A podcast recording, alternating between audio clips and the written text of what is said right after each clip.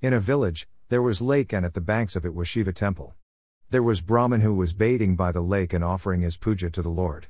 As soon as he left after doing the Abhishek of Shivji, a goddess stood in front of him.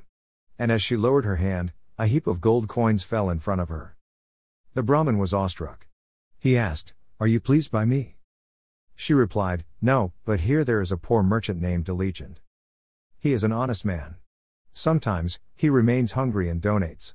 Ask him that I am standing here, and I wish to grace him. If he accepts, I will grace him with a lot of wealth. The Brahmin rushed to tell him.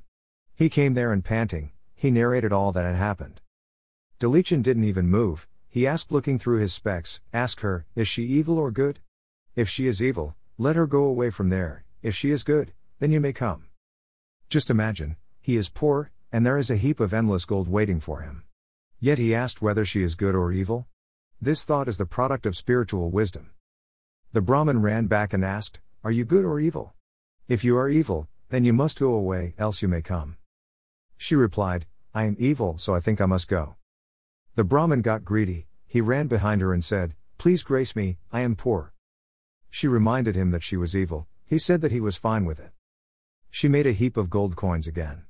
As soon the Brahmin touched it to take it, he got stuck to the gold. The Brahmin panicked, what do I do now? Please save me. The goddess said, I told you I was evil. Now, if you want to be free, then give me something that you have. The Brahmin had nothing much, but all he had was sandalwood paste. From then on, the phrase, Ganth nu Gopichandan Gayu, Gujarati phrase, came into existence. So, what do we learn? Ill money will come by an inch, but take by an ell. So, whenever we get evil wealth, it might make us extremely wealthy for some time, but when it will go, it will take all that we have. Therefore, we must always strive to earn honestly and donate at least some amount from what we earn.